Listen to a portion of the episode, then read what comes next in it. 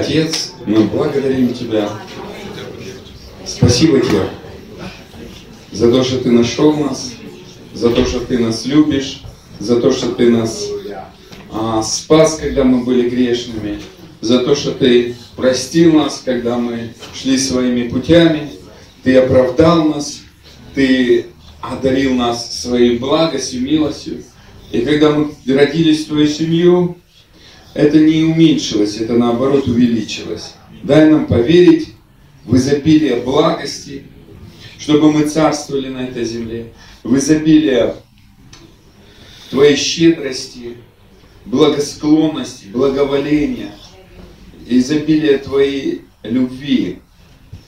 И при этом Ты хочешь просто, чтобы мы вошли в полноту сыновства, зрелость а, своего наследия и шли к той славе, которую Ты нам приготовил. Отец, говори нам сегодня. Говори нам глубоко.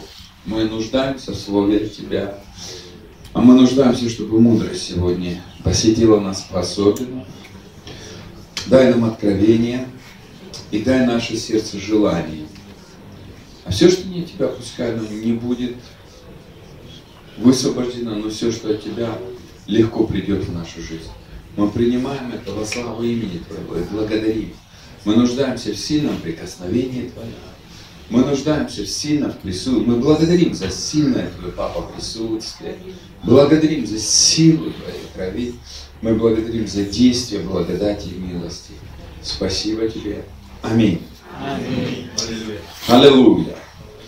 А, скажу так. Я должен был две темы говорить, и перед пророчеством у меня должна была быть маленькая тема. Но я сейчас ее озвучу. Я вчера обещал, и так как я обещал, я, я, я хочу это озвучить. Я сейчас молился. Я сейчас соединю две, а, две темы. Первая тема, это, которую я вчера говорил. Как легко активировать веру и как легко материализовывать из духовного физически мир. Хотите? Праведный жить будет. Все по вере, вы знаете, не по делам.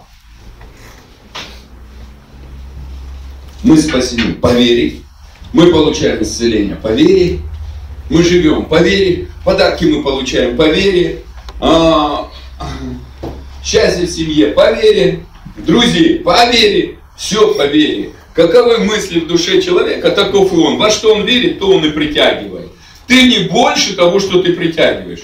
Если у тебя сейчас, дорогой брат или сестра, американские горги, и ты в одном месте, как будто во тьме, и там воняет, дорогой мой, это ты все притянул, это не кто-то другой. И не надо говорить, что все виноваты. Никто не виноват, сам захотел. И нужно бежать из этого Г. Ну, как хочешь, так и переводи. Если думаешь, о, меня не примут, чего ждешь, что и получишь? Ой, мне будет тяжело. О, чего ждешь, что и будет. А, у меня не получится. А, сейчас вот, вот им там, олигархам везет. А мне больше везет, потому что я супер олигарх. Почему? Мой папа самый крутой. Он царь царей. И он мой папа. Мне везет во всем. У меня зеленый свет. У кого-то может светофор еще на красный переключаться, а у меня везде зеленый. Почему? У папы нету кризиса. Твоя вера производит. Но вера, она активируется. И хочешь узнать ключик золотой? Первое. Что такое вера, она принимает. Чем больше ты принял, тем больше ты покажешь. Яков говорит, покажите свою веру и сделай. То есть, сколько ты принял, покажи. То есть ты принимаешь, ты показываешь. Почему у людей нет часто исцеления? Они не приняли слово от Бога и не смогли его раскрыть. Всегда есть принятие. Человек принимает. А как же теперь, когда ты услышал слово, как же оно должно материализоваться? Ну как же оно должно материализоваться? В Ветхом Завете, чтобы прорыв произошел, и была всегда милость, в Ветхом Завете всегда была хвала. И мы приходим, и Иуда родил Фареса, Фарес родил Зару. Иуда родил прославление, а прославление рождает прорыв, а прорыв рождает золото, процветание. То есть, и это правда, это Ветхий Завет. А что же в Новом Завете? Знаете, чем Новый Завет от Ветхого Завета отличается? В Новом Завете есть одна функция, которой никогда не было в Ветхом Завете. В Ветхом Завете всегда была милость, а в Новом Завете есть благодать и милость. Аминь. Милость – это она утверждается на хвале, а благодать утверждается на благодарении. Поэтому Бог говорит, за все благодарите. Почему нет ответов на молитву? Первый, за все благодарите. 1 Фессалоникийцам, 5 глава, 19 стих. За все благодарите. 20 не помню. Духа не держать. Да, 18. За все благодарите, ибо такова воля Божия во Христе Иисусе. О ком? О вас. Скажи, обо мне. Обо мне. Если Бог говорит за все, за все. Но факт говорит, что я болею, а истина говорит, что не экраном Иисуса исцелен, или я имею божественное э, здоровье благодаря воскресению Иисуса. Или я получил закон Духа и жизни, который меня освободил от всякой болезни и от смерти. Значит, как ты говоришь, я благодарю Иисус, что Слово Твое говорит, что я ранами Твоими исцелен, и это выше того факта, который сегодня проявляется в моей жизни. Он остановлен, его проявление прекращается, и я утверждаю с благодарением, что это слово материализуется. Но это одно место Писания. Кто молится? Не надо мне все. Мы не колхоз, ребята. Я вообще-то как... Ой, спасибо, сестра.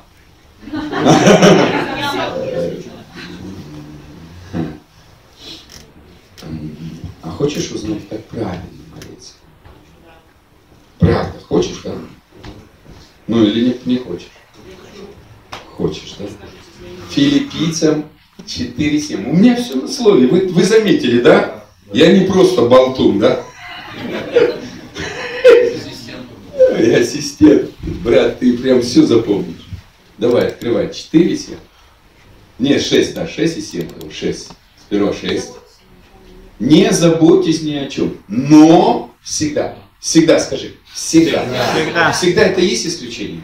Нет. Всегда это значит? Всегда. В любое время, в любой ситуации, в любых обстоятельствах и в любом месте. Четыре функции. Всегда несет четыре функции. Верх, низ, ширина, долгота. Как и любовь. Точно так же. Четыре функции. Всегда значит всегда. В молитве и прошении с благодарением. Как ты должен начаться? О, с благодарением открывайте свои сердца. Желания, проблемы. Упс, упс. А оказывается, мы не так молились, да? Кто-то так молился, а почти нет. Не обижайтесь. Я сам только недавно об этом узнал. Ребят, всех спрашиваю, никто это стих, как будто смотрим книгу и видим. Ну я же молюсь, говорю, как молишься? По Новому Завету или по Ветхому? И большинство по Ветхому. Помолятся и воздают славу. Я говорю, это Ветхозаветный. А Новозаветний с благодарением. Я благодарю Тебя, Иисус, что Ты уже даровал эту победу. И истина говорит, что мои дети исцелены. И я проявляю в своей молитве эту истину. Где еще это написано? 1 Коринфянам 15, 57.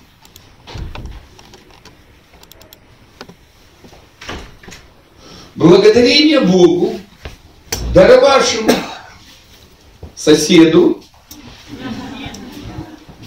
соседу, и мне тоже, победу, кем? Господи. А, нет, тот, кто постился, получает победу. И кто усиленно молится и много жертвовал, получает победу.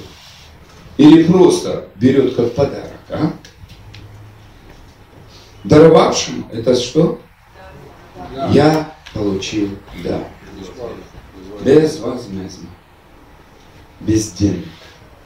Без денег. Не бездельник, а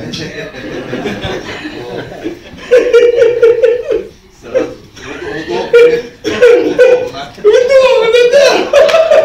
Бездельник, бездельник. Не получай. Благодарить – это работа. Ребят, благодарить очень иной раз бывает тяжело. Я правда тебе скажу. Проще поныть, чем поблагодарить. Но здесь нужно тренироваться. И многие не хотят. Потому что привыкли, а я хорошо поступаю, я же стараюсь. Эта проблема была и у Иисуса, когда Он исцелил. О, где это так написано? А хочешь, я тебе расскажу? Или не хочешь? Да, хочешь. Хочешь. Хочешь, хочешь. Я знаю, хочешь.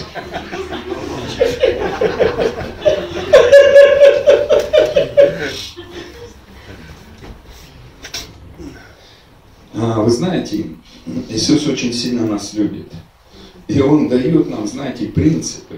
Принципы того, что я, а, благодарность, она, это выражение а, к, того, что делает Бог. Благодарность благодарит за благо. Благодарить за благо. То есть тебе даются благо, а ты за них просто Богу ничего не надо, ему нужно просто одно слово «спасибо». Благодарю. Когда мы много детям делаем что-то, и они просто потом говорят, мама, спасибо, что ты такая классная. Ты готова горы потом переворачивать. Просто элементарно спасибо. Поэтому мы сейчас попрактикуем. Поблагодари Бога за то, что ты на самом деле на твоим, ты сидишь в комфортном месте, ты не лежишь в каком-то куске земли, где черви твое тело съели, а друзей твоих многих и товарищей уже черви поели. Большинство здесь, которые потеряли многих, я тебе честно скажу, я даже многих потерял, даже верующих. Поэтому есть за что поблагодарить. Я тебе хочу сказать, я против этого выражения, но оно мне понравилось. Лучше побитый пес, чем мертвый лев. Это Экклесиас говорит. Ты знаешь, если тебя жизнь побила, и ты себя сейчас чувствуешь как побитый, ну, ну не будем говорить, но ну поблагодари. Ты же не мертвый лев, ты, ты живой еще. А сейчас Бог тебя вообще преображает. Не просто побитого, а делает тебя царской особой. Ребенок царской а, родословной. А, у тебя царское родословие. Ты ты э, человек, унаследовавший царскую позицию, царский престол, царский стол, царские хороны. Твой папа Бог, и папа царь, и он за тебя, и он не против. И поэтому Римлянам 8, 31 а, говорит, если Бог за нас, и ребята, кто против тогда нас? А? Павел это понимал. Знаешь, мне это, что же сказать? Он говорит, Ребята, очнитесь. Вы что проблемы так ставите высоко? Вы что ставите какие-то экономики, все? Говорит, Бог за нас. Кто может быть против нас? Павел это говорил, понимая силу Бога. Он концентрировал, ребят, посмотрите, Бог за нас. А знаете, кому он писал? Римлянам, которые всегда были во власти. И он писал людям, которые никогда не проигрывали в позиции, и они знали свою власть. И он говорит, ребят, но у нас не просто от нашего государства власть, а у нас от Бога, который выше. Он им давал высший приоритет. Послушайте, наш Бог дает всегда лучший приоритет, лучшую позицию, лучший взгляд. Бог смотрит на будущее, и Он говорит, я круче, я все создал миры, я создал все это. И даже если человек портит, я не порчу, я наоборот лучшее даю. Адам был, имел, э, э, рожден был в благодати и славе, а мы рождены в благодати и в славе как на земле, так и в небесах. А там не имел права идти на небо, а ты уже посажен на небеса. У тебя лучшая позиция, чем была у Адама. Просто в это надо поверить. Поэтому Иисус принес благодать на благодать. Двойное. Бог не исправляет, а Бог дает лучшее. Он переводит из славы в славу. У него нету остановки, у него всегда есть прогрессия. Поэтому херувимы в небесах стоят, закрыли э, свои крылья, открывают и говорят, свят, свят, свят. Они восхищаются величием Бога, и это до сих пор, и это уже сотни, тысячи лет происходит, они это все делают и делают, они восхищаются величием Бога. Ребят, нам бы хотя бы одну секунду посмотреть в явную на величие нашего Бога.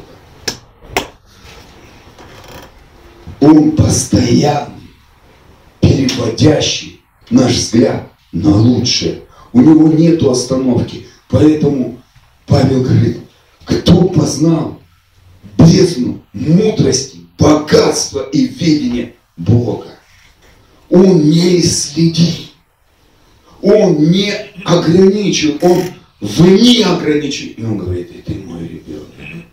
И этот великий садит тебя на свои колени и держит тебя в своих любящих руках. И он говорит, поэтому за все благодари я уже все порешал. Еще ни одного дня не было, а я уже все решил. Начни благодарить, папа, спасибо. Все, что ты написал на небесах для меня, оно проявляется в моей жизни в каждом дне. И тогда все будет легко. Начни благодарить за факты, которые Бог утвердил. Найди факты, которые написаны в Библии о тебе. Бери и благодари за них.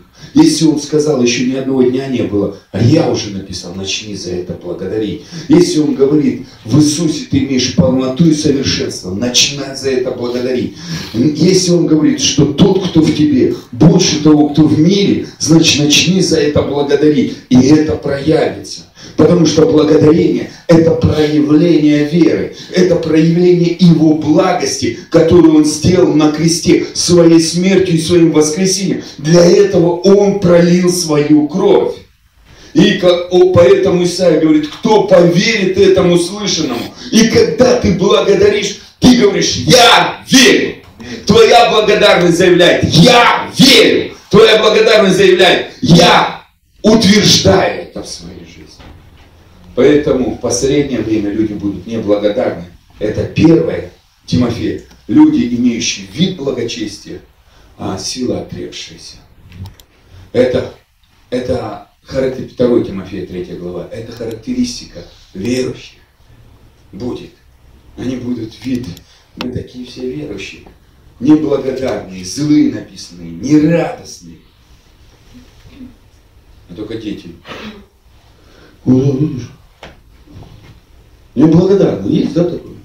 Это верующих пишется. Ребята, это не о неверующих. Это о верующих. То есть имеющий вид благочестия, а силы нету. Только у благодарного человека есть проявление силы.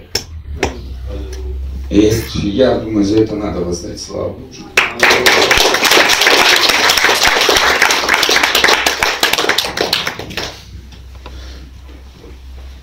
Я знаю, что Бог всегда на, на конец Он дает нам лучшее. И поэтому а, приготовься, что Бог тебе будет давать а, и рассказывать о генетике а, которую Он тебе приготовил. Ты знаешь, что у Бога есть генетика для тебя. И генетика, которая еще прежде создания мира, она была определена на то, чтобы ты проявлял э, царскую природу, проявлял царскую принадлежность. Поэтому Иоанн, любимый ученик Иисуса, вы знаете, мне так нравится. Некоторые говорят, почему ты себя любимчиком называешь? Я говорю, а почему Иоанн себя назвал любимым учеником Иисуса? В трех Евангелиях не написано об этом, а в четвертом, который он написал, любимый ученик Иисуса. Классно, да, вот такой ученик. Ну, красавчик, а? Сам себе как бы определил статус. Поэтому Иисус себе всегда определял статус. Я Сын Божий. А я говорю, я любимчик, везунчик. И ты потенциальный любимчик и везунчик. Просто согласись с этой истиной. Ну, это как-то неудобно. Неудобно спать на потолку. Все время одеяло падает. А вот с истиной согласиться, это честь и привилегия. Поэтому скажи, я любимчик Божий. Я любимчик Божий. Я везунчик. Я везунчик. Я счастливчик. Я счастливчик. Я потенциальный. Я потенциальный. Я обреченный. Я обречен. Любимчик Божий. Любимчик Божий. А почему я? А что не сказать? Обреченный? Да, обреченный это, знаешь, обреченный любимчик, это где бы ты ни был, Без выхода. это без выхода, без вариантов. Без вариантов. Обречение все это, это приговор. Навсегда. Поэтому я часто говорю в тайной комнате, я обреченный любимчик. И поэтому даже если я пару дней не сказал, я знаю, что то слово действует. Аминь. Обречение в некоторых вещах, это круто. У богатых детей они обречены на наследство. И когда родители умирали, конечно, печально, но все, что у родителей стало их ну, пару миллиардов долларов перешло, да, конечно, поплакать за родителей можно, которым уже было 80 лет, ничего страшного. Ну, еще лет 40-50 можно миллиардером пожить. У нас Иисус умер 2000 лет назад и дал нам другой приговор. Все Отца стало наше. В Евангелии от Иоанна, 20 глава, он сказал Марии, иди скажи братьям моим, я иду к Отцу моему, к Отцу вашему. У нас есть Папа. У нас есть Папа. И поэтому Иисус, Он, а, сейчас найду место Писания. Так. Вот.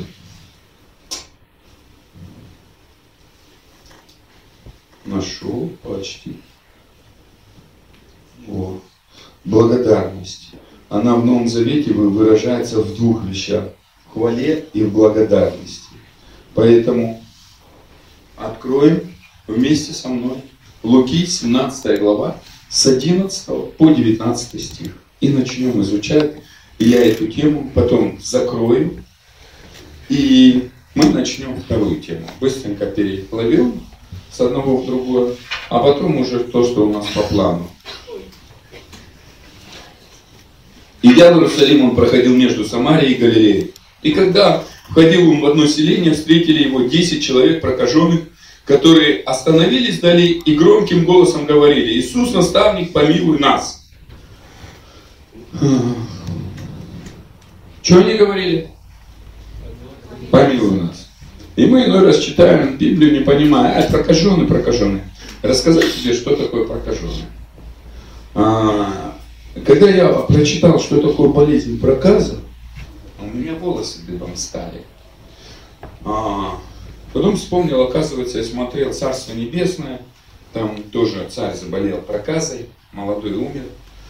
И вспомнил, что это, оказывается, не очень хорошее.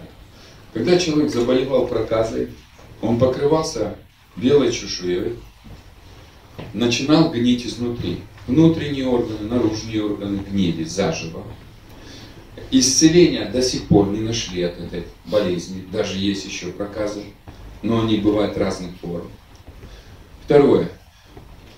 Эта зараза передавалась прикосновением или через одежду. То есть и человек а, который прикоснулся к одежде, заболевал. Тоже. Поэтому после прокаженных сжигали одежду. Все, э, сжигали дома, чтобы не, не было контакта. Представьте, кто-то из семьи, у тебя была, ну, у человека была семья, и он заболел проказой. Ради блага семьи он уходит и не может встретиться. Второе. Прокаженные, когда шли, они должны были кричать. Прокаженный, прокаженный, прокаженный. Даже если человек рядом не услышал, он где-то не видел их, он слышал их звук, и знаете что? Должен был уйти. Они не должны были прийти, на, подойти к человеку на расстоянии брошенного камня, так и написано. Если человек подходил ближе брошенного камня, знаешь, что делали? Забрасывали. Потому что некоторые прокаженные уже сгнивали, и они настолько ожесточались, они заражали других. И эти были случаи. Поэтому люди видели прокаженных, которые кричали. А если прокаженный не кричал и стал подходить ближе, без суда и следствия забрасывали. Поэтому что они делали? Громко кричали. Издалека, чтобы их не забили. Судьба, да? Жестокая судьба. У кого-то семья была, он не может семью увидеть. Детей не может. Не потрогать. Не в обществе быть. Они жили в пещерах. Питались, что найдут. Палец отпадал, нос отпадал, руки отпадали. И никакой помощи. Послушайте, безвыходность, безнадежность. Нету ситуации. И вот они кричат, помилуй нас! Иисус!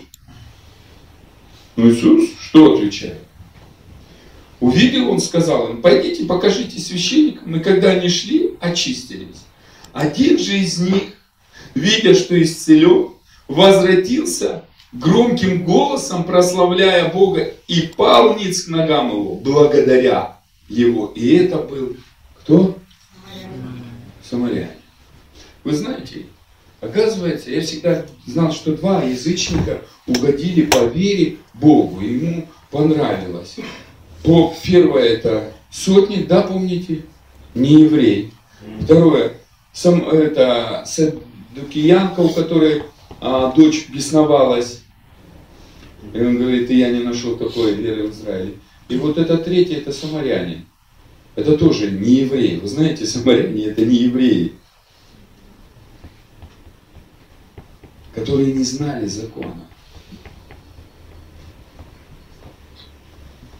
Беда их объединила. Десять человек знали закон жили, я правильно делаю, я неправильно. Все оценивали по своим поступкам.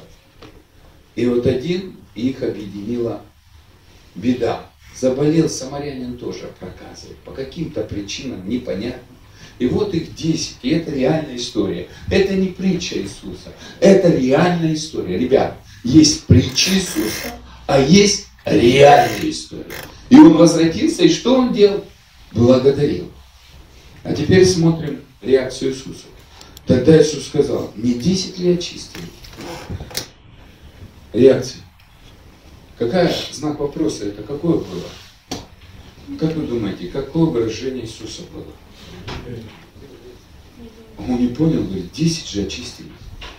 Я не понял, почему один пришел и поблагодарил, а? Упс, мы часто получаем спасение, потом идем и перестаем благодарить. И говорим, а почему Бог не отвечает? А потому что мы уже стали сравнивать. Ну, наверное, меня Бог очистил, потому что я достойный.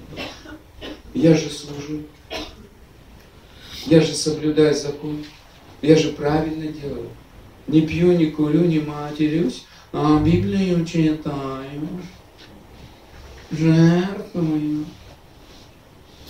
А Богу нужна вера а вера выражается в благодарности. Бог защищает всех, да, и верующих, и неверующих. Но и найдет ли Сын человеческий веру на земле? Луки 18 глава, 8 стих. А придет Сын Человеческий, найдет ли веру на земле? Все, что хочет Иисус, видеть в нас веру, потому что праведнее верой жив будет. Все по вере нашей. Читайте Евангелие. Все Евангелия говорят, все по вере нашей. А вера благодарит. Вера выражается только благодарностью. Вот Иисус, Он удивился. Не десять ли очистили, а один только благодарит. Интересно, да? Поэтому, когда мы начинаем благодарить, все меняется. Где же девять? Как они не возвратились и не воздали славу Бога, кроме всего инопленников? Что такое воздать славу? А он же благодарил. В Новом Завете воздавать славу это благодарить. Мы перепутали Ветхий Завет. Мы часто хвалу воздаем без благодарения. Хвала проявляет милость, а благодарение проявляет благость.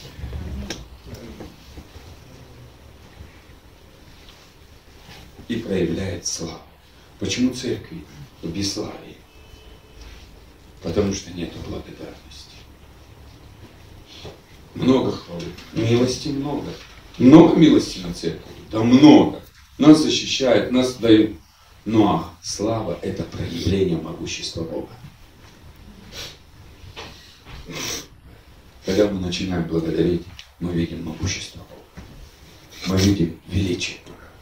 Поэтому я верю, что большие вещи будут происходить в ваших служениях. Люди будут воскрешать, люди будут исцеляться, рак будет уходить. Финансовые чудеса будут происходить. Огромными здания будете строить, в том числе и реабилитационные, и детские приюты, и учебные заведения. Я верю, потому что Бог будет огромные финансы высвобождать, потому что здесь Давиды, которые ничего не имели. Я, который сегодня читал Писание, первый Паралименон, 29 глава, и 14 стих, кто я такой, что я и народ могли так жертвовать. И когда в 30-х годах а, прошлого столетия просчитали, сколько Давид пожертвовал, а, эквивалент финансов составил 1,8-2 миллиарда, а 2,2 миллиарда. И произошла инфляция где-то в 10-12 раз. На сегодняшний день американцы так говорят. Это где-то 25 миллиардов долларов. Давид один раз сделал пожертвование. Маленькое, да? 25 миллиардов зелененьких. Пастух, который был наследцем через 40 лет жертвует Богу 25 миллиардов долларов.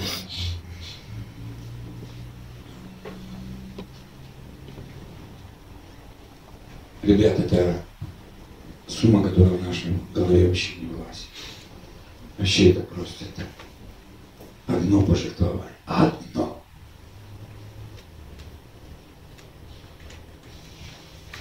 Он говорит, из-за кромов своих, то есть из-за начис. Я решил Богу пожертвовать. Какие же у него там заначки были, а? И потом написано, и умер Давид, насыщенный днями в доброй старости. Неплохо, да, закрома такие. А был кем? Пастухом и наследством для своих братьев Представляешь? Не имеющий никакого будущего по-человечески. Бог так его поднял. Ребят, и это что? Он тогда воздавал хвалу. Да что-то там пуль-пуль, пуль-пуль. Наверное, хочет прославлять. Списывается, скажем.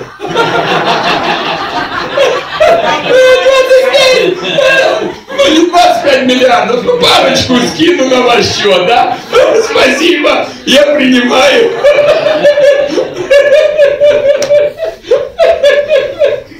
Это у меня, пополнение А, на пополнение. А, я думал, вы кому-то пересылаете. А, Аллилуйя. И что он говорит дальше? И сказал ему, встань, иди, вера. А что, у них не было веры, они же исцеление получили. Но он тут говорит, вера спасла твоя. Откуда взялась вера? Благодарность. Это и есть вера. Тут написано, как написано, так надо читать. Это не притчи, это реальный факт, это реальная история. Кто такие девять? Ну, они получили исцеление. А потом о них никто не знает. А у этого все было в шоколаде. Мы многие спасаемся, а потом половина, видишь, и нету. Почему? Они не благодарны. Их нет. Но благодарность тебе дает развить твою веру, проявить ее в полноте и все, что у Бога, получить и сделать своим. Аминь. Поэтому я хочу, чтобы наши сердца всегда были благодарны. Чтобы в последнее время мы были как Давиды, с благодарными сердцами. И все, что Иисус сделал для нас, мы легко приняли и проявили как в своей жизни, так и в жизни других людей, если надо, народов. Отец, мы благодарим Тебя за это слово. Мы благодарим, что Ты не просто учишь нас жить верой, но ее активировать, проявлять и получать спасение, исцеление. Потому что здесь говорится, вера твоя спасла тебя. Вера а, спасла тебя. Спасение, оно заключается в исцелении, в освобождении, а, в процветании, в полноте того, что Бог подарил нам через смерть и воскресение нашего Господа Иисуса. Мы просим Иисус, пускай благодать, благодарение войдет в наши сердца, и наши сердца будут благодарны. Мы благодарим Тебя, Отец, что мы Твои дети. Мы благодарим Тебя, что Ты посадил нас за свой стол. Ты омыл нас кровью нашего Господа Иисуса. И мы стали святыми, мы стали праведными. Мы жилище живущего в нас великой личности, это Духа Святого. Мы благодарим, что мы не рукотворный храм, и нас устрояет сам Дух Святой, и тот, кто в нас больше того, кто в мире. Мы благодарим, что Ты учишь нас возрастать во власти. Мы благодарим, что все, что Папа Твое, становится нашим. Мы благодарим за дары, мы благодарим за призвание, а самое большое, мы благодарим Тебя за то, что мы имеем это все по Твоей любви. Не своими усилиями, а Твоей любовью. Слава Тебе и хвала. Аминь. А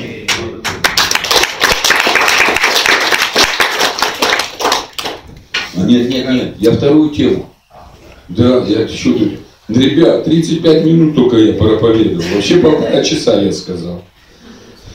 И вторая тема, ну если кто-то спешит, но я думаю, вторая тема очень сильная будет. А, просто я их две соединил. Я, я знал, что вам это нужна тема про благодарность. Потому что, ну, много вопросов, нету ответов. Как же проявить то, что Иисус сделал на кресте? Ну, сейчас мы переходим быстренько во вторую тему. Как получить еще все наследие? Кто хочет переживать наследство? Кто, У. Кто хочет ходить как царь? О, видишь, половина согласна. Ну, для половины я про- про- проповедую. А кто не поднял руки, ну и ладно.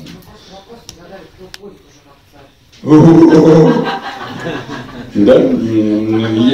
А я-то и думаю, деньги ты переводила, правда? Чё я ж. Ой, классный вы. а. Слава Богу за таких пастырей, а. Уже кофе собрались. Ну и открою. Отец, дай нам духа премудрости и откровения, войти в ту глубину, в то наследие, в то призвание, которое Ты нам определил. В легкости а, растворить это слово, получить более а, глубокое направление а, развития а, в семье Божьей и вхождения в ту полноту, которую Иисус сам вошел. И мы благодарим Тебя за это. Слава Тебе и хвала. Аминь. А, первое хочу пояснить. Дорогие братья и сестры, а, все, что мы делали, мы, я объяснял, что есть разница между сыновьями и сиротами. И сегодня мы уже как-то определили, что мы сыновья. Если ты еще в сердце думаешь, что ты сирота, и ты хочешь за эту теорию воевать, ну тогда тебе эта тема не понравится. Потому что земля трясется, когда раб становится царем. Однозначно, ты царем не станешь. А, благословляю, чтобы ты недолго думал о теме, что ты будешь рабом. Только сыновья, царские сыновья становятся царями. Поэтому вопрос, а, здесь не будет подниматься тема сиротства. Здесь поднимается оснащение сыновей, которые из младенцев становятся зрелыми. А, откуда я знаю? Про, э, глава любви. Какая глава любви у Павла? 1 Коринфянам 13 глава. И там говорится реально о разном возрасте. А откроем, чтобы вот у нас будет, да, знаешь, как сперва несколько местописаний я буду утверждать, чтобы мы потом как бы а, вошли в полноту того, которую Бог нам хочет показать. 11 стих. Когда я был младенцем, то по-младенчески говорил, по-младенчески мыслил, по-младенчески рассуждал.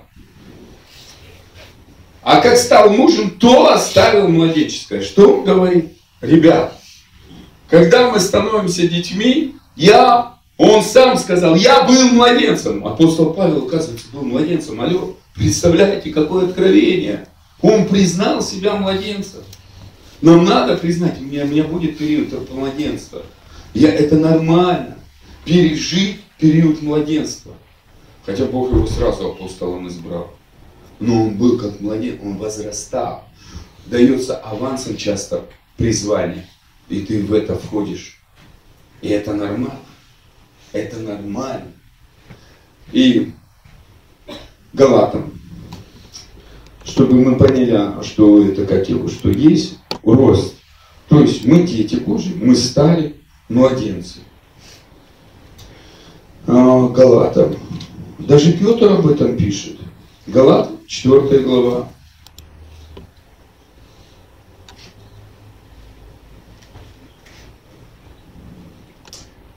Первого стиха, да. И еще скажу.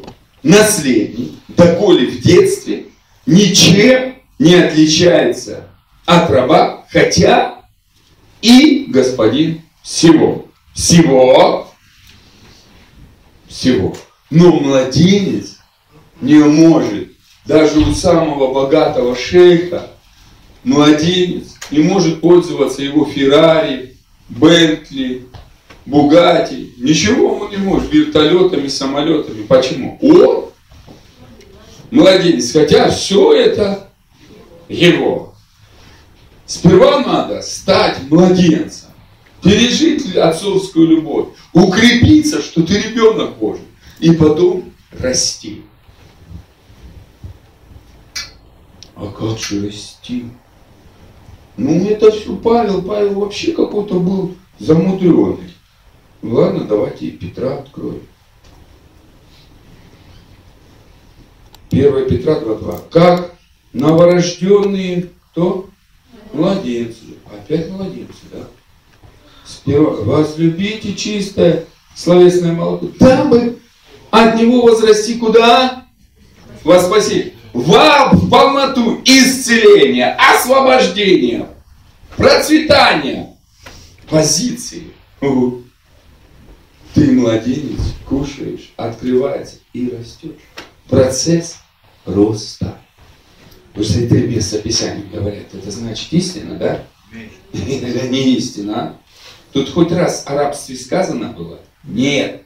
Здесь о сыновстве. И Петр, и Павел говорят. А теперь А во что же нам надо возрасти? А возрасти нам надо в наследие. Поэтому апостол Павел в Ефесянах говорит, 1 глава, 17 стих. Чтобы был Господа нашего Иисуса Христа, Отец Славы, дал нам духа премудрости и откровения, познанию Его, и просветил очи нашего сердца, дабы мы познали, в чем состоит надежда призвания Его, и какое богатство славного наследия Его для нас, святых. Что здесь надо, чтобы ты увидел богатство наследия? То есть ты младенец, и Бог тебя хочет взращивать, давать тебе откровение и мудрость для того, чтобы ты уже вошел в наследие. Кто хочет быть похожим на Иисуса? Ну, правда. Ну, стремиться, хорошо. Но кто правда хочет искренне? Я хочу. Я правда, я двумя руками еще, если надо, ноги подниму. Мне не стыдно, я хочу быть как Иисус. Сложно, из-за этого я так не уверена. Это очень легко. Если знать, чем Иисус наполнялся. Вот родился Иисус. Кто знает, что Иисус совершенный? Он Бог был? В Исаии 9 глава написано, 6 стих. Родился нам чудный советник. Правильно говорю или нет? Вот ибо младенец родился нам, сын дал нам, владычество на раменах его. На, нарекут его имя. Чудный советник, Бог крепкий. Кто родился? Бог Бог. Бог воплоти. Бог это Бог или не Бог? Бог, да? Бог это Бог. Точно, да? Там написано или не написано? Или я только это вижу? С большой буквой или с маленькой? большой. С большой, да? А Богу надо что-то дополнять или нет? Нет, да? Богу не надо, но Он родился в человеческой плоти. А плоть, она ограничена временными отрезками. Вы знаете, что у духа нету времени, у души нету времени, а у тела есть время. А кто у нас знает время, а? Мудрость. Поэтому первая Луки, Луки, первая глава, 40 стих открываем. Не, а вторая Луки, вторая, второй, Луки, вторая глава. Младенец же возра- во- возрастал и укреплялся духом, исполняясь премудростью. Это синодально написано, премудростью. А синодально, а другие все переводы, даже с греческого, исполнялся мудростью.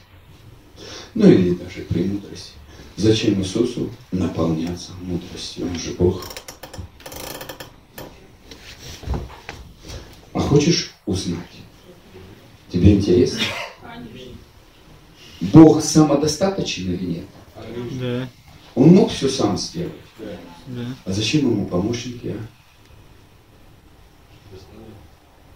А ты знаешь, что Бог не человека первого создал? Давай Библию откроем. Притча 8 глава. Вот многие, не все понимают это. Я вас интригую, интригую, интригую. Я понимаю, кому-то надо срочно ехать. Но, пожалуйста, это учение очень классное. Вот послушайте, Иисусу зачем мудрость, а? Он же самодостаточный. Зачем младенцу мудрость, а?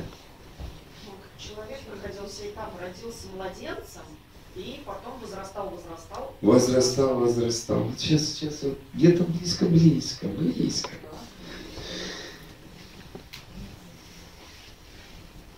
Давайте читаем. 22 стих. Господь имел меня началом пути своего, прежде созданий своих исконий. То есть, прежде всех созданий, написано в другой первой исконе, я первый. Мудрость первая. А для чего? А теперь смотри. От века я помазана. От начала, прежде бытия земли. Земли не было. Она была. Еще. Я родилась, когда еще не существовали бездны. Вау! Вообще. Но. Первое, что родил Бог.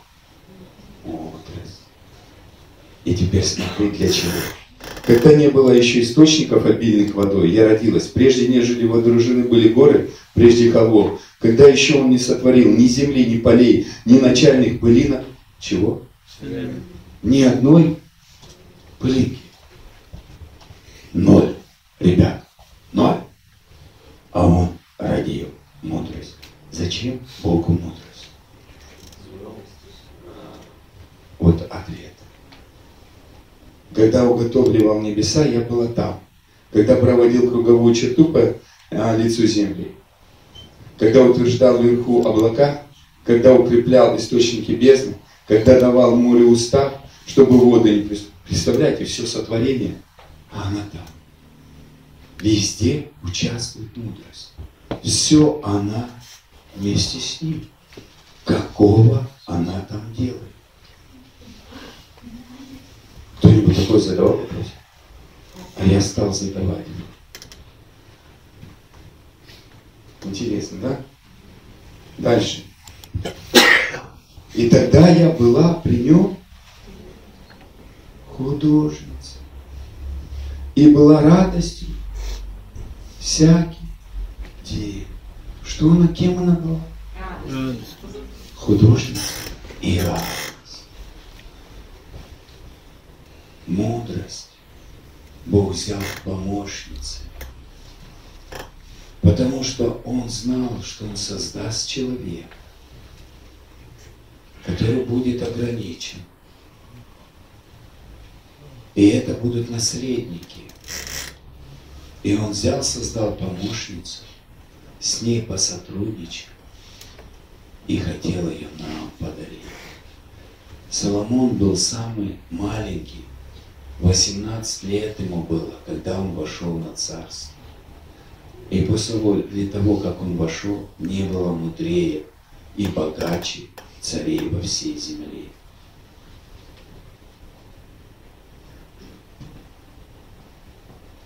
Мудрость Бог создал и наделил властью. Это отдельная личность. Она не Бог, но она с ним всегда была рядом. И сегодня ты наследник. И все, что у папы, оно может быть твоим.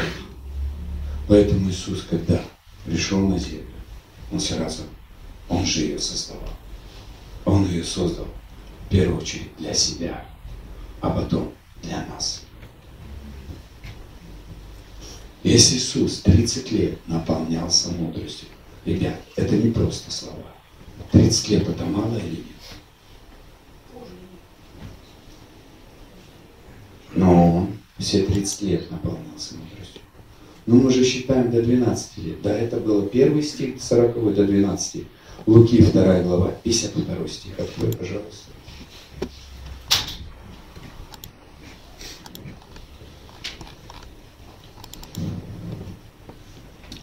Иисус преуспевал.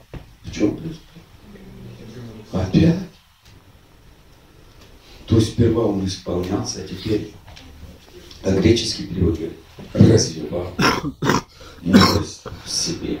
Что он делал? Развивал, преуспевал. Все 30 лет Иисус как молится?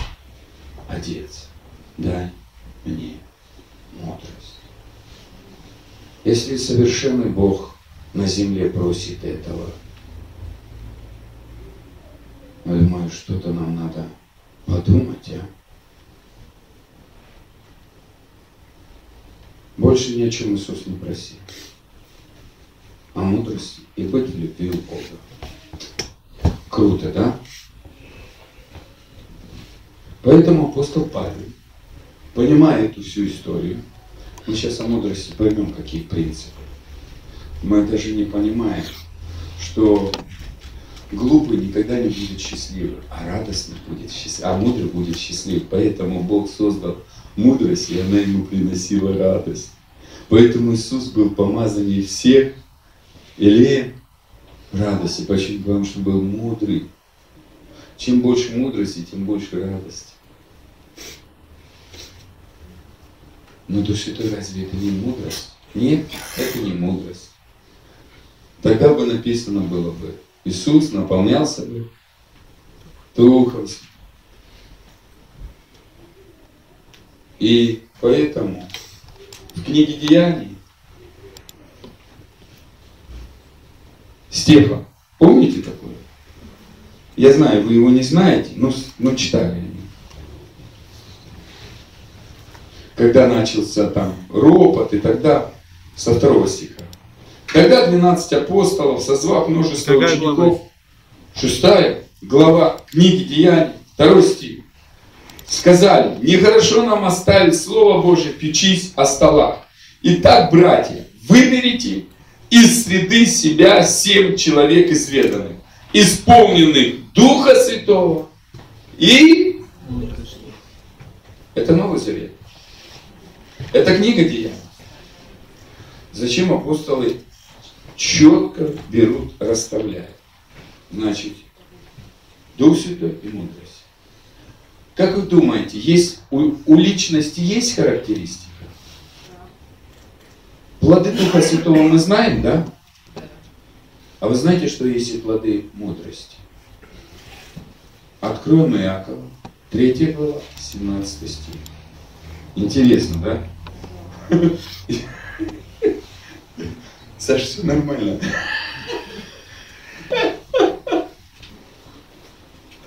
Слава Богу.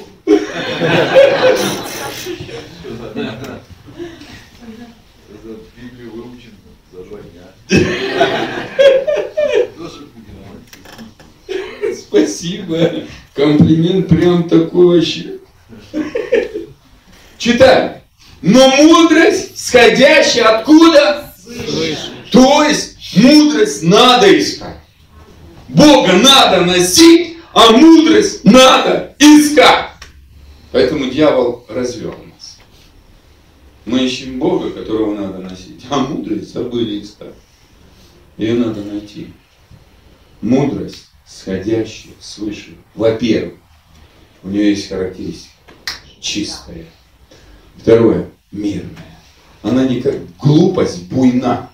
Глупые люди всегда в раздорах. Глупость вспыльчиво написана. Глупость завистливая. Глупость непримирима, неблагодарна.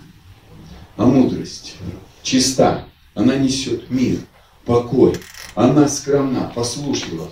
Если ты будешь просить за детей, Бог, дай им мудрость, они будут всегда послушны. И они будут следовать за Богом.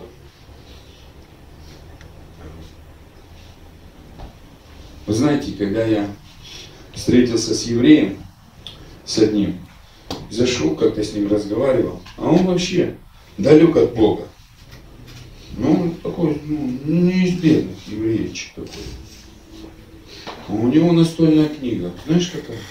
Притча Соломона. Он говорит, я ее читаю, как это, сказки. И работает. Знаете, что книга притчен писалась верующим людям? Верующим из Израиля. Ее неверующий никто не мог читать. И там написано, верующий может быть глупым, а может быть мудрым. Верующий может быть глупый, который живет в бесславии, и мудрый, который живет во славе.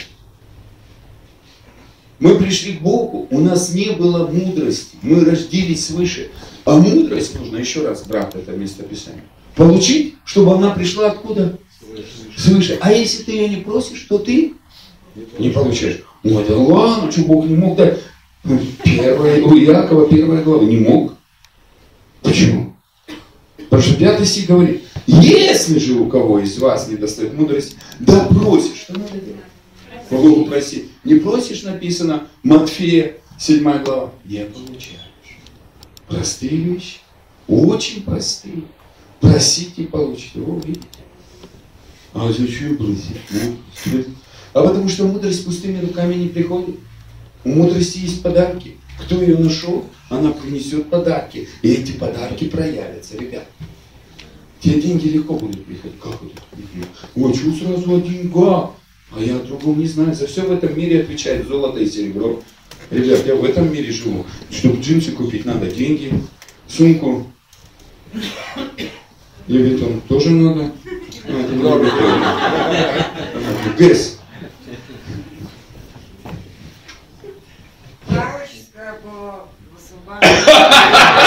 Аминь, аминь, аминь. Я же не тоже пошел и купил, так что все нормально, брат. Новый год же впереди. Да, Рождество, я тоже, ты понимаешь, а? Брат, ну дай руку, а, ну да, ну иди, это, мудрость про попросишь, она тебе даст деньги. И дастся просто, без упреков. Зачем убрал? И дастся просто. Простите, нет, не, не Матфея. Яков. Иакова, первое, пять.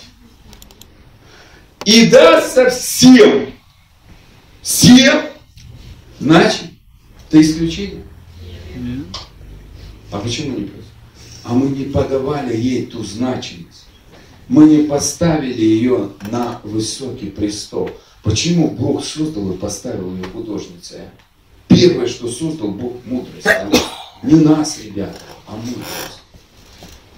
О, что мудрости надо поклоняться? Я говорю, что за бред? Бог создал для чего-то мы, он же ей не поклонялся. Для чего Бог себе создал мудрость? А? У людей такие глупости, у мудрости надо было. Я говорю, а почему Бог тогда сам не поклонялся? Ну он же ее создал. Зачем Богу мудрость? Зачем Он ее ставит, когда ни вселенной не было, ни пылинок? А, Берет, делает морям уставы, мудрость там. Делает горы, мудрость там. Разграничение, мудрость там. Везде, что нужно, везде мудрость. И написано, а я мудрость была при нем художница. И надо его везде. И он балдел, а я с ним балдел. Потому что Бог всегда хотел семью. Поэтому он сказал, назови мудрость сестрой. Есть Бог Отец, есть брат Иисус, есть Дух Святой, прообраз мамы, а есть еще сестра. Мудрость. Аминь. Аллилуйя. О. Пробка!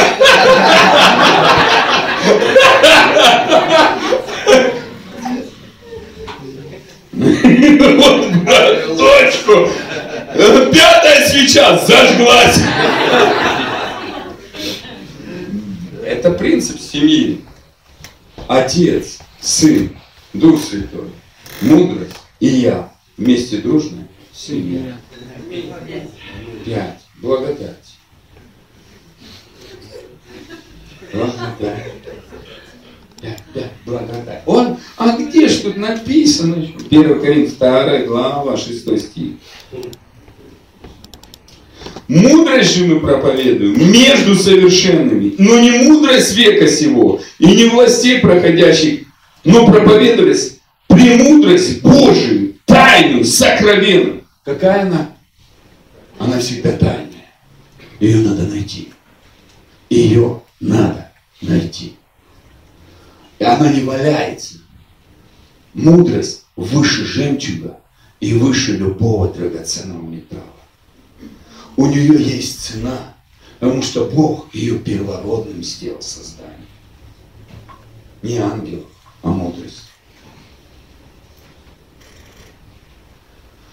Сокровенную, которую предназначил Бог прежде веков кому? Славе. А, нету мудрости, нету славы. Поэтому церковь без славы.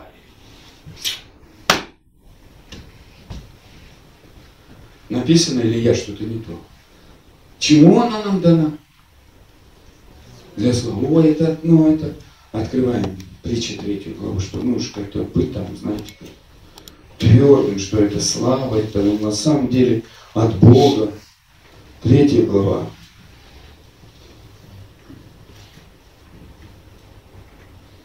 Кто хочет быть счастливым, а? Знаете, что блажен это и есть счастье. 13 стих. Блажен человек, который снискал мудрость. А греческий перевод говорит, счастливый человек, который нашел мудрость. Как просто. Нашел мудрость. Получил джекпот. Почему? А теперь читаем. И человек, который приобрел разум. Потому что приобретение ее лучше приобретения серебра и прибыли от нее больше, нежели от золота. У мудрость всегда что? Приносит прибыль. Она не придет просто так. Вот глупость, она все уничтожает. Глупость ведет всякие тяжкие. Везде дает потери. Все полностью разрушает. А мудрость все созидает. Поэтому Бог ее создал. Поэтому написано, дьявол, когда согрешил, он потерял мудрость. И пришла глупость. Он ее создал. Создатель глупости это дьявол. А дьявол пришел для одного – украсть, убить и погубить. У него сестра – глупость. Он подражает Богу только с другой стороны. Если мудрость все созидает, то когда приходит глупость, она все ворует, все разрушает, приносит бесславие, приносит пустые карманы, приносит ухудшение здоровья. Почему? Потому что мудрость совсем другое приносит. 15 стих. Она дороже драгоценных камней, и ничто из желаемого тобою не сравнится с ней. Это что? Никакое зло не может противиться ей. О, это расширенный какой-то перевод. Вот это классно. Что написано? Она дороже драгоценных камней. Никакое зло не может противиться ей.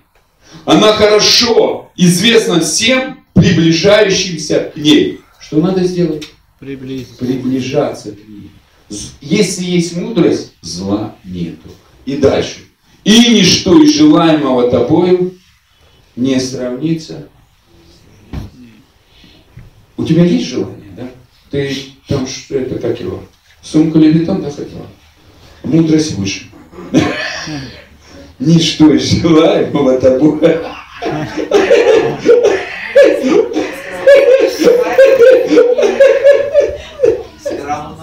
чиста. Ай, брат, а, сразу разводит. Вот это те груди. Это не лишает того, что жене надо подарок купить, а. Мы одна плоть. Это не, не, не идет... э, Нет, ну подарки-то дали дорогие, но вот сумки нет. Да, ну, одна из первых это сумка. Ты что, это, это слабость женская иной раз бывает. Ты что? Надо исправиться. Видишь, ря- рядом твой друг сразу какую сумку подарил, а? Ой, аллилуйя. И дальше. 16 стих. Долгоденствие в правой руке. Что? Если мудрость тебе придет, ты будешь долго жить. Услышь, это такая привилегия. Кто хочет долго жить без болезни? Вот тебе просто. Первое, у тебя все желания, а если ты мудрость поставишь выше ее, то многие молятся за здоровье. Нужно много молиться за здоровье, за финансы, да? А в левую у него что там? Богатство. И слава опять, да? Мы только что читали 1 Коринфянам. Она для славы нашей. Мудрость мы проповедуем среди зрелых, совершенных. То есть мудрость нам дана, чтобы мы были зрелыми. Пока ты младенец, тебе мудрость не надо. Но когда ты хочешь войти в наследие, ты обязательно захочешь познавать мудрость. И у нее богатство и слава.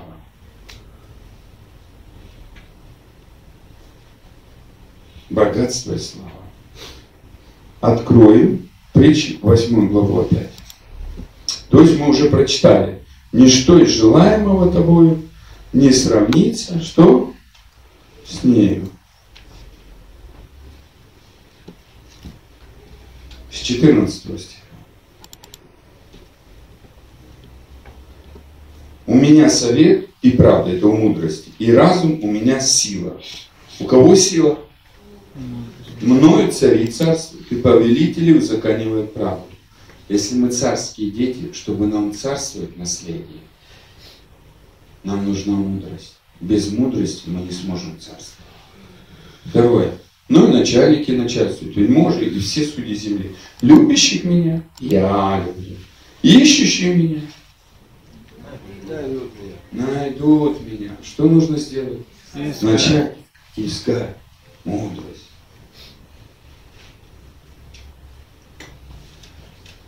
Богатство и слава у кого? У Бога же мы сегодня читаем. Но и у мудрости Он ее создал и наделил этой властью. Она личность, она гражданин небес. И ты можешь ее найти, можешь нет. Поэтому Иисус 30 лет ее искал. Поэтому он был мудрее всех, но он сказал, я больше мудрости Соломоновой. Он возрос в ней. Соломон не возрос, а он возрос. И он показал всем людям этот путь. Почему? Поэтому у Иисуса были и деньги, и слава, и все. И он не согрешил, потому что мудрость, она ненавидит зло и грех. Если ты будешь изучать, она не пойдет путями зла. И самое главное, начало мудрости – это страх, почитание Бога, мнение Бога. Когда человек ищет мудрость, первое, что он будет интересоваться, то, что хочет Бог. Он перестанет работать на Бога, он начнет с Ним советоваться. Это настолько большая привилегия найти мудрость. И сокровища не погибающие. Плоды мои лучше чист и лучше золота, золото самого чистого. И пользы от меня, нежели от отборного серебра. Смотри, как она расписывает свои достоинства. Найдешь меня, будет то, то, то, и вот это, и вот это, и вот это. И ты читаешь и думаешь, «Хм, мне бы половина хватило бы. Но насколько мы пренебрегаем. Мы молимся за все, но только не за мудрость. Но почему Иисус 30 лет молился за мудрость? Почему Бог а, поставил мудрость рядом с собой? Почему Бог настолько дал ей ценность? Почему Он дал ей первородство? Почему Он ее поставил на первое место? И почему Он дальше говорит опять?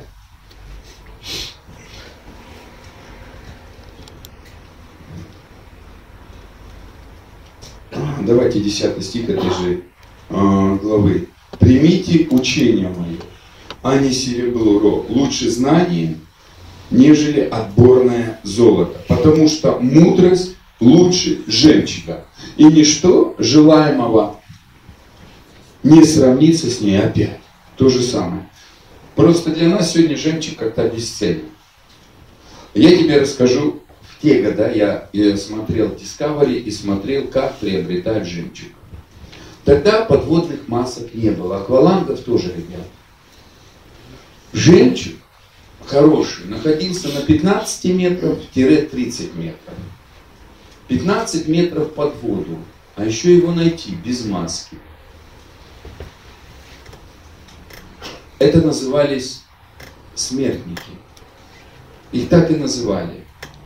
Смертники, смертники, смертники. И чаще всего за жемчугом ныряли рабы, которые или воровали, или работорговлей занимались. Тогда это самый успешный бизнес был.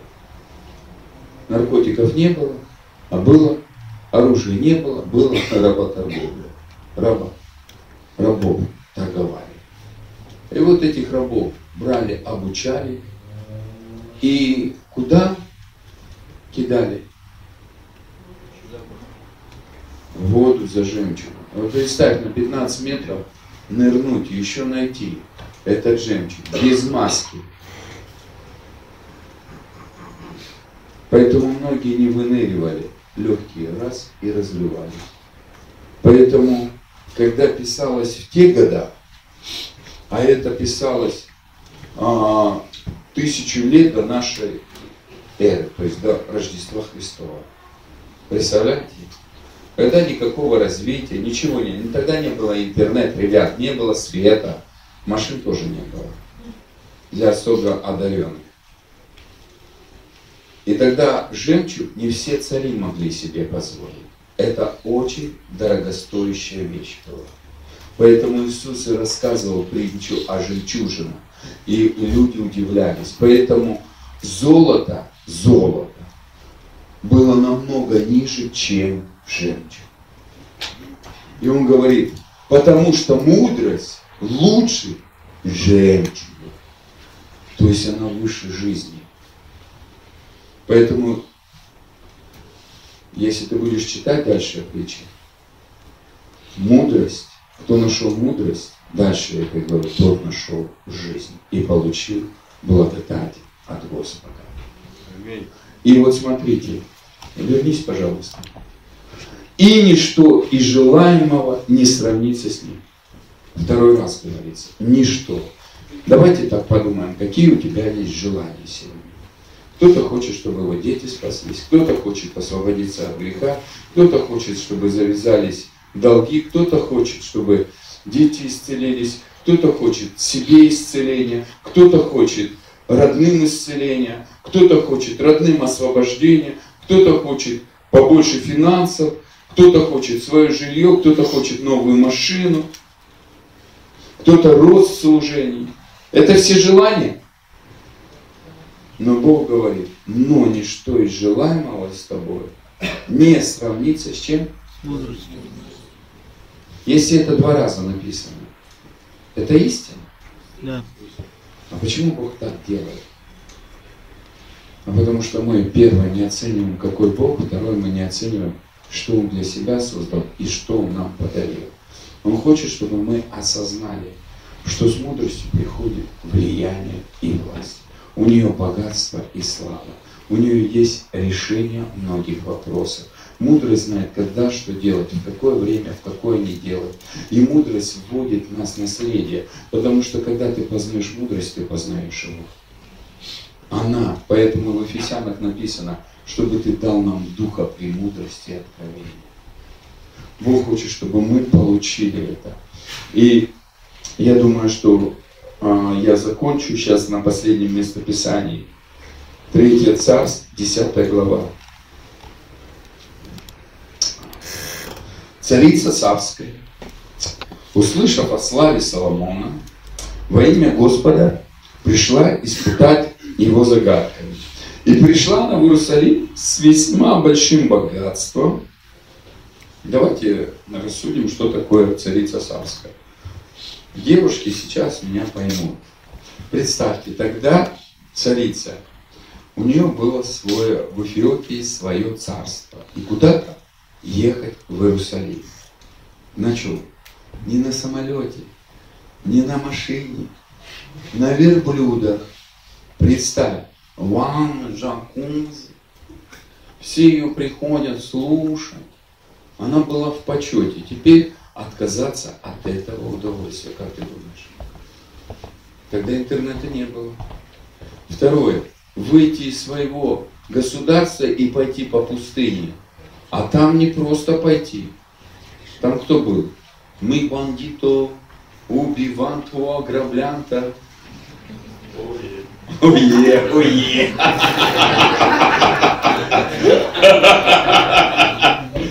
И вот они ое, как дали ое, так вот дали ое. И что происходит? Они- она могла просто погибнуть. Правда? Второе, она уезжает из государства. Примерно сказали, кто говорит, год пути было, ее не было два года, кто говорит три, но возьмем два года ее не было. Год в пути туда-обратно, и год она там была в Иерусалиме. Вот представь, на два года оставить свое государство. Без связи, без контроля. Как ты думаешь? Могли быть перевороты? Могли. Второе, она услышала. Кто-то приехал, ей сказал, и она захотела поехать. Вы представьте, какое безумие. Поэтому Иисус о ней говорит. царица Савская станет с этим народом, которая пошла искать мудрости Соломона, а я больше, а вы меня не захотели принять в свою жизнь. И вы не захотели мудрость, то, что я искал, принять в свою жизнь.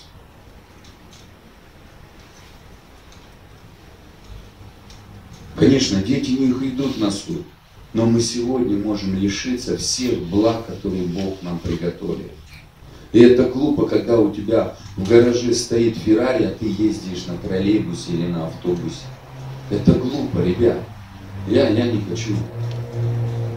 Все, что есть, должно использовано быть по назначению. И это благодать.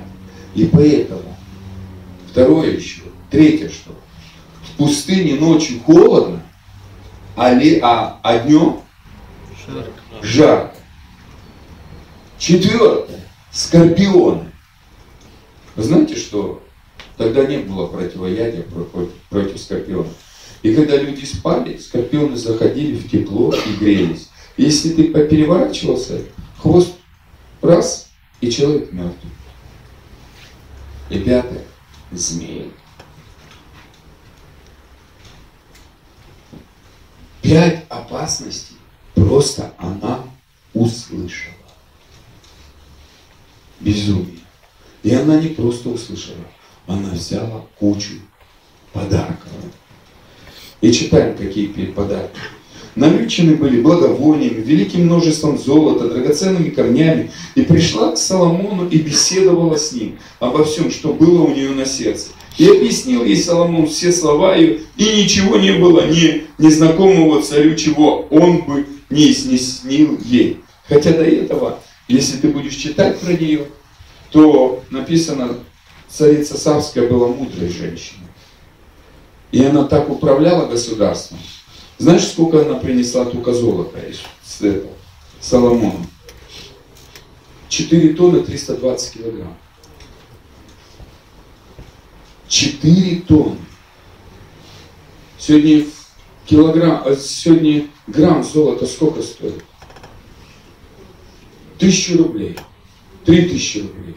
Вот умножь три тысячи рублей. Давайте калькулятор быстренько на грамм на тысячу. И на 4 тонны 320 килограмм. Да, да вообще просто это не маленький сумма.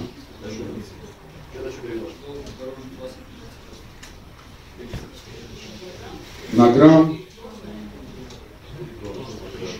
300 на тысячу на 6 нулей 4320 килограмм 4 тоже 320 Да там килограмм. бесконечно, честно. Бесконечно. Много, короче.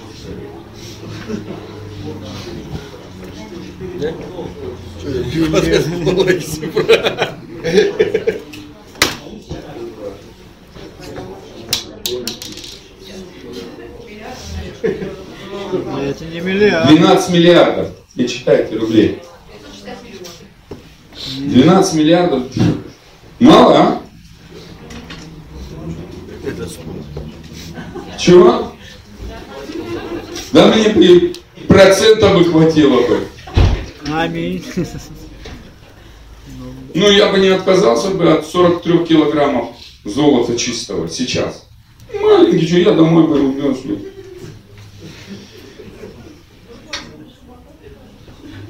Зато бакаш бы заплатил, за, даже за два. Читаем дальше. И увидела царица Савская всю мудрость Соломона и дом, который он построил. И пищу за столом его, и жилище рабов его, и стройность слуг, и одежду их, и виночерпиев его, и все сожжения его, которые он приносил в храме Господнем. И не могла она удержаться более. Представляешь? Царица Савская приехала спонтанно. Такая приехала, кучу бабла привезла, благовоний, такая вся дочь Габбана такая. И ходит тут выпендривается, сейчас я ему покажу, какая я богатая. И она ходит, и у нее все больше эмоций подтягиваются, подтягиваются. Первое видит дом, который он построил. Видит стол, как они кушают, видит слуг, какие они стройные, какие, в каких они одеждах, там написано. Все слуги в такой же одежде, в какой она. Ее стали путать со слугами. У нее фитиль загорел. Глаза рычать начала. И больше она не могла удержаться. Такая она разъяренная была. Представляете, с такими деньгами она не могла удержаться. Круто, да? Еще я удивлен, то, что она столько жертвовали Богу. Мудрость всегда будет жертвенной.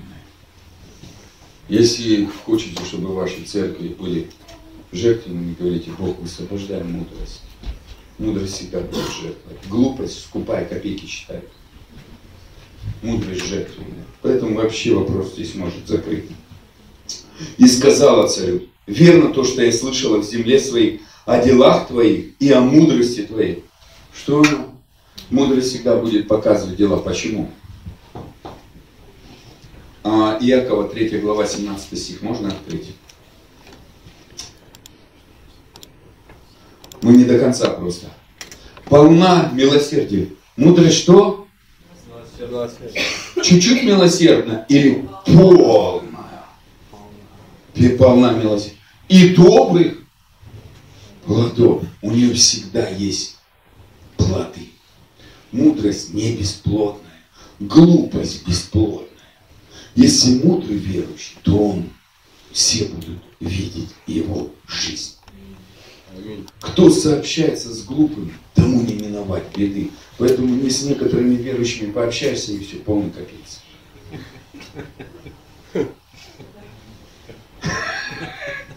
Я правду говорю?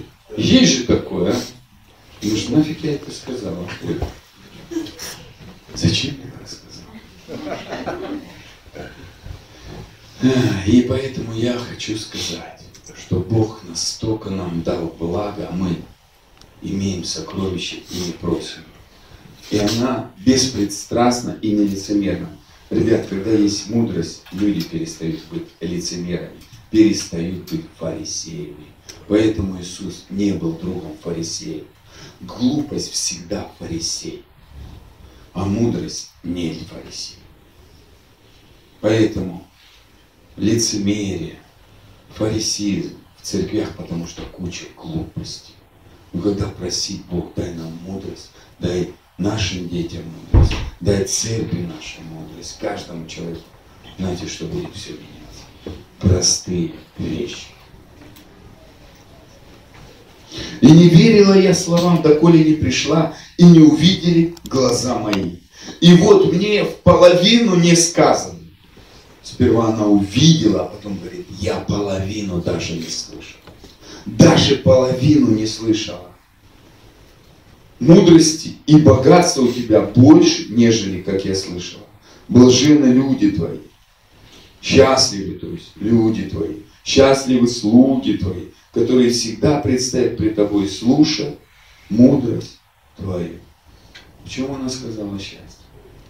Мудрость. Что они слушают мудрость. Общающийся с мудрым будет мудрее. Общающийся с глупым развратится, а другой перевод. Будет постоянно переживать беды за бедами. Простая истина. Вот и все. На спине глупого одни побои. Поэтому смотришь на верующих, его и там бьет, и там бьет, и там бьет. И не может вылезти, потому что одни побои за побои. Что от глупости не отказался. Да, и она потом говорит, да будет благословен Бог твой, который благоволил посадить тебя на престол Израилю. Господь по вечной любви своей к Израилю поставил тебя царем творить суд и правду. Послушай, она язычница, которая не знает Бога, встретившись с мудростью у человека, знаешь, что начала делать? Благословлять Бога, да такой молитвой, которой в Ветхом Завете почти не было, только в Новом Завете такие молитвы. Послушайте, царица стала говорить, да будет благословен. Это насколько меняет, когда человек встречается с мудрым человеком. Любой, даже языческий человек, человек, который никогда не знал Бога, никогда не встречался с этим Богом, встречаясь с мудрым верующим, он начинает говорить, восхвалять Бога. Потому что мудрость, она не только все, свой быт устраивает. Ее удивило, что слуги его, Соломона, лучше, чем она выглядит. Мудрый человек будет думать о всем окружении. И подарила нам царю 120 талантов золота, а если перевести это, а, получается 4 тонны 320 килограмм, как я сказал. Если надо, это в восточном переводе есть там точные цифры. А, и 4320 килограмм. Великое множество благовоний, драгоценных камней. Никогда еще не приходило такого множества благовоний, какое подарила царица Савская царю Соломону. Представляете? То есть кто-то дарил столько золота, как царица Савская. А вот благовоний никто. Вот представь, сколько верблюдов она тащила. Там караваны были. Верблюд не больше 100 килограмм может пронести. Это представь. Только 50 верблюдов тащили золото. Куча благоволий. Они, куча нужно было воды тащить. Царица же купаться хотела. Куча еды. Это какой караван был, а? Минимум 2000 верблюдов. А сколько охраны? А сколько телохранителей? Ради чего? Просто послушать. Просто послушать мудрость. У нас сегодня все есть, а мы говорим, Бог, почему нету того, того? Мудрость начать искать, и все изменится. И все изменится. А,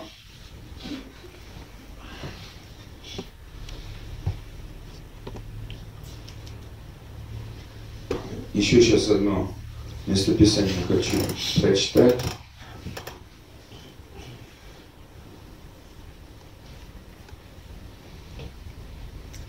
И будете удивлены. Это же глава, 23 стих. Первая царь, третья царство, 10 глава, 23 стих.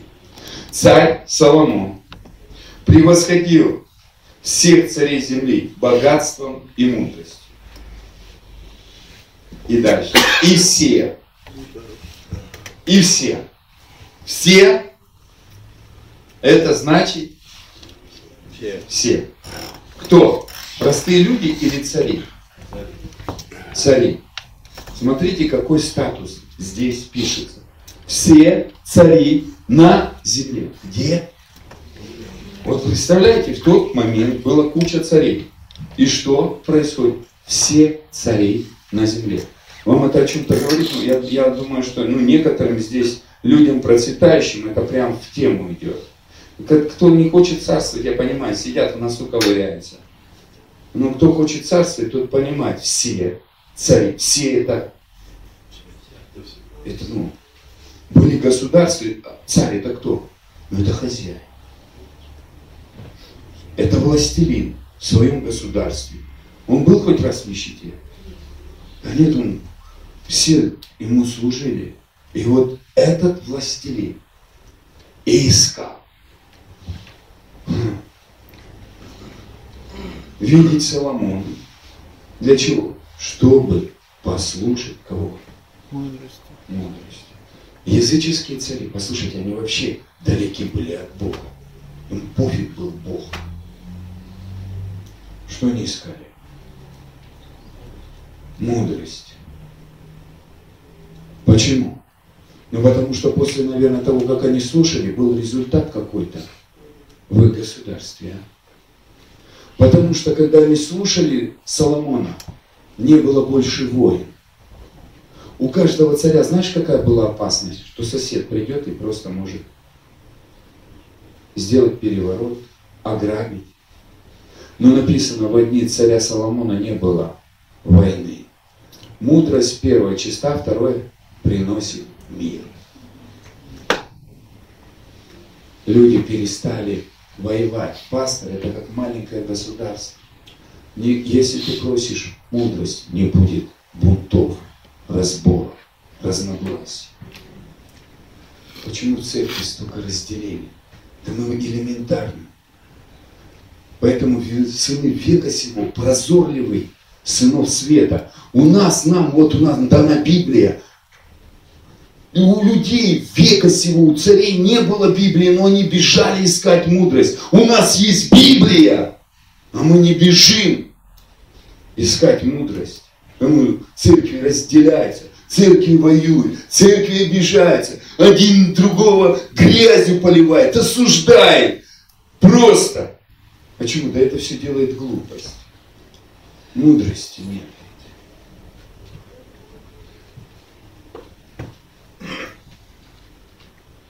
Дома скандалы, дома разделение, да просто мудрости.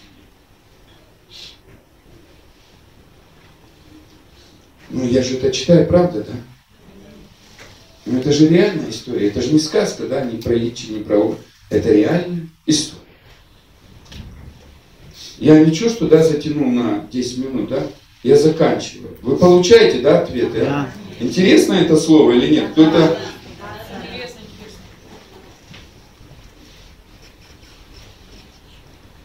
Конференция пастор состоялась как?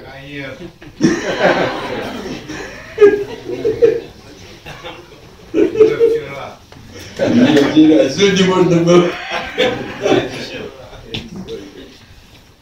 И искали все цари на земле видеть Соломона. Что вы? Для чего им нужен был Соломон? Он ему интересен был? Нет. Ему интересна была мудрость, которую он получил от Бога. Ему, им интересно было. Ребят, ты хочешь, чтобы ты был значим для людей? Найди мудрость. Люди за тобой толпами будут бегать. Уважать тебя. А глупость пинает. От глупости убегает от некоторых верующих. А верующих, Господи, приснится топором не отрываешься. Некоторые братки здесь сидят, да глупый ты просто. Откажись от глупости. Соломон 18-летний был, не был в почтении, но получил мудрость.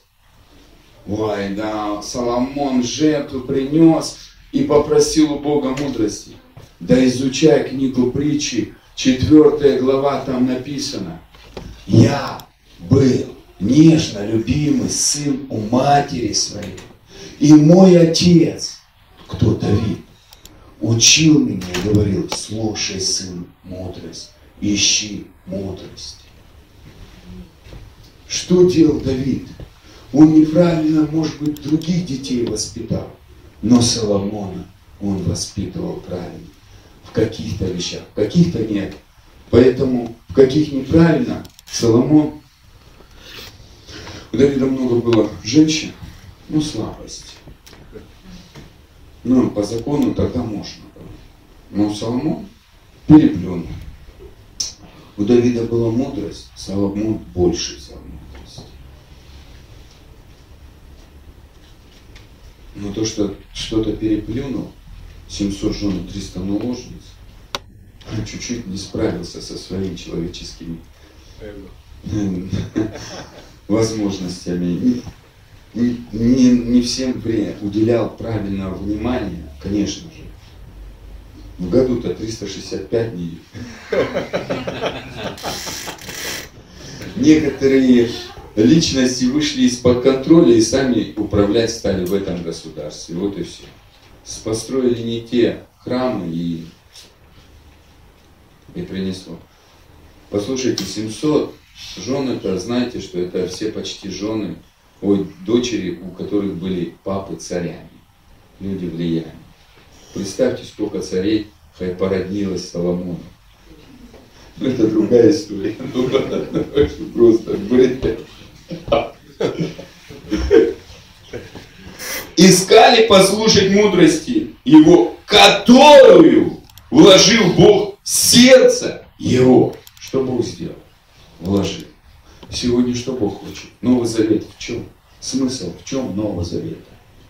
Я вчера, и Бог вложит себя в тебя, свое в тебя.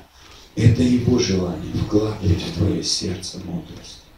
Тебе просто надо с этим согласиться. Тебе позволить нужно, чтобы Он вкладывал. Поэтому иной раз читать книгу притчи, много принципов возьмешь в свою жизнь. И они подносили ему каждый от себя в дар. Представляешь, каждый год, каждый год они приходили к Богу, вот Соломону, и каждый год они приносили что? Подарки. Сосуды серебряные, сосуды золотые, одежда, оружие, благовоние, коней, мулов. Каждый год. Что написано? Они раз это делали в жизни или каждый год? Вот представляешь, заранее запись была у Соломона. Я царь такой-то, хочу с тобой на следующий год. Примешь, а? Говорит, ладно, приму. Соломона настолько был график забит. И к нему на аудиенцию приезжали цари. И каждый приносил подарки. Пришел Соломон, ну что ты от Бога там своего слышал, расскажи. А? И тот ему рассказывал, говорит, ну спасибо. Уходил, побыл в его присутствии. Вот тебе там чуть-чуть подарочка. И пошел дальше. Соломон не собирал пожертвования. Он сам приносил жертвы, но ему приносили. Почему? А потому что мудрость в правой руке у него долголетие, а в левой богатство и слава она будет притягивать богатство, она будет притягивать уважение, она будет притягивать почет. Поэтому Бог ее создал. Поэтому Бог в славе, у него бессмертие, и у него всегда богатство. Поэтому вместо асфальта улицы сделают золото. Поэтому, если ты получишь мудрость, ты получишь all inclusive. Просим мало, получаем много. Вот это и благодать. Вот это и благодать. И, конечно, надо искать ее. А с Богом надо жить. С папой общаться, позволять ему любить тебя и искать мудрость. Папа, мы благодарим тебя за это слово. Мы благодарим тебя за мудрость. Мудрость, спасибо тебе что ты пришла в нашей жизни. Прости, Отец, что мы пренебрегали, хотя Иисус не пренебрегал. Мы иной раз это не ценили. Но сегодня мы осознаем, что насколько Ты дал нам благодать и привилегию. Мы благодарим Тебя за эту ценность. Мы благодарим Тебя, что Ты любишь нас, своих детей, ты все оборачиваешь на благо. Ты просто классный папа. И мы просим, пап, нам не достает мудрости. И кому не достает мудрости, просто просите, и без упреков. И мы просим мудрость, приди в нашу жизнь. Мы проявляйся в нашей жизни. А побуждай нас искать Тебя. Побуждай нам сотрудничать с Тобой. Побуждай нас развиваться, как это делал Иисус. Чтобы мы стали копии первородного Сына на этой земле. И все получили вместе с Иисусом. Иисус, Он есть наша премудрость. Иисус, Ты живешь внутри нас. И Ты нам можешь научить нас, как возрастать мудрости, как познавать мудрость, как ходить путями мудрости и как мудрость желать больше, чем все остальное. И мы благодарим Тебя, Отец, что Ты слышишь и даешь нам благодать. Ты даешь нам этот подарок, чтобы быть счастливыми. Кто нашел мудрость, тот получил счастье. Мы благодарим, что Ты сегодня так сильно нас трансформировал. Мы благодарим Тебя за это время конференции. Мы благодарим за это время общения, за сильное переживание Твоего присутствия. Мы благодарим, что Ты все расставлял на свои места, корректировал, трансформировал, убирал, снимал. И самое главное, это все было легко, без осуждения. И спасибо, что Ты все наши ошибки, Папа, вернешь на благо. Но еще также Ты ведешь нас в наследие. И Ты поставил нас на путь счастья. Ты научил нас жить еще больше верою, проявлять веру, активировать веру и принимать все, что ты нам даешь. Мы принимаем проявление мудрости во все сферы нашей жизни, в нашу жизнь, в жизнь наших детей, в жизнь а, на наших родных и близких, в наше служение, в наши бизнесы, в наши отношения с людьми. Мы принимаем мудрость с благодарением. И мы благодарим, что мудрость ты пришла в нашу жизнь, и ты интенсивно будешь в каждом дне проявляться. Я благодарю, что здесь были высвобождены ангелы мудрости.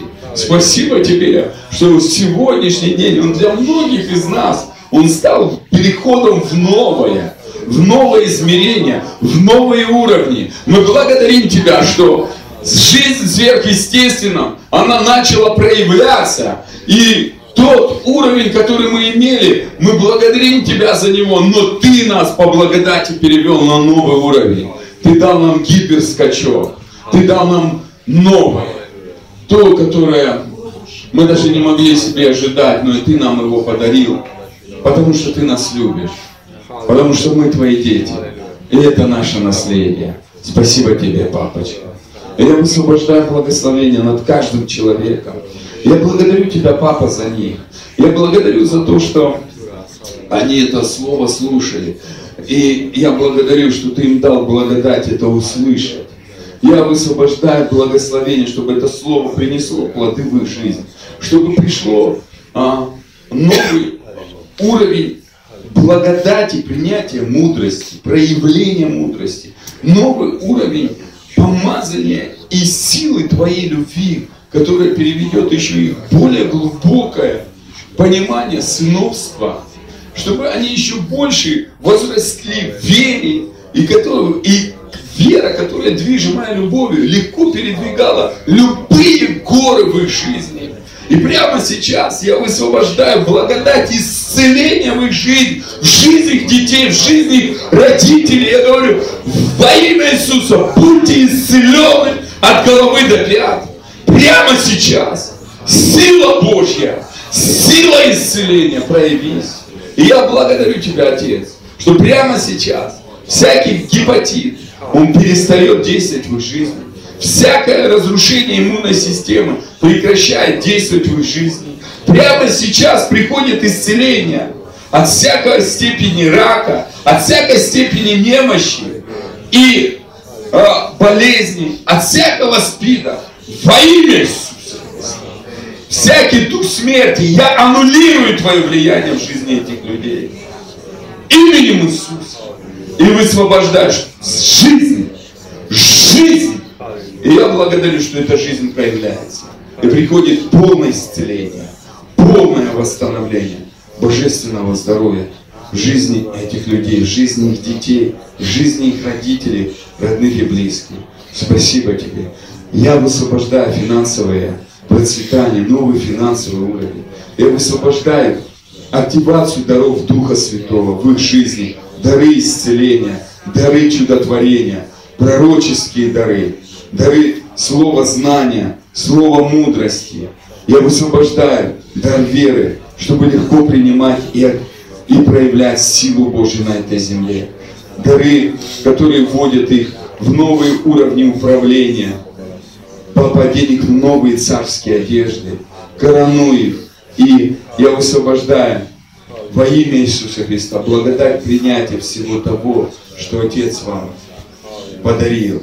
И пускай оно проявится. Спасибо тебе, Папа. Спасибо, что ты намного больше дашь, чем мы просим. Слава тебе и хвала во имя Иисуса. Аминь.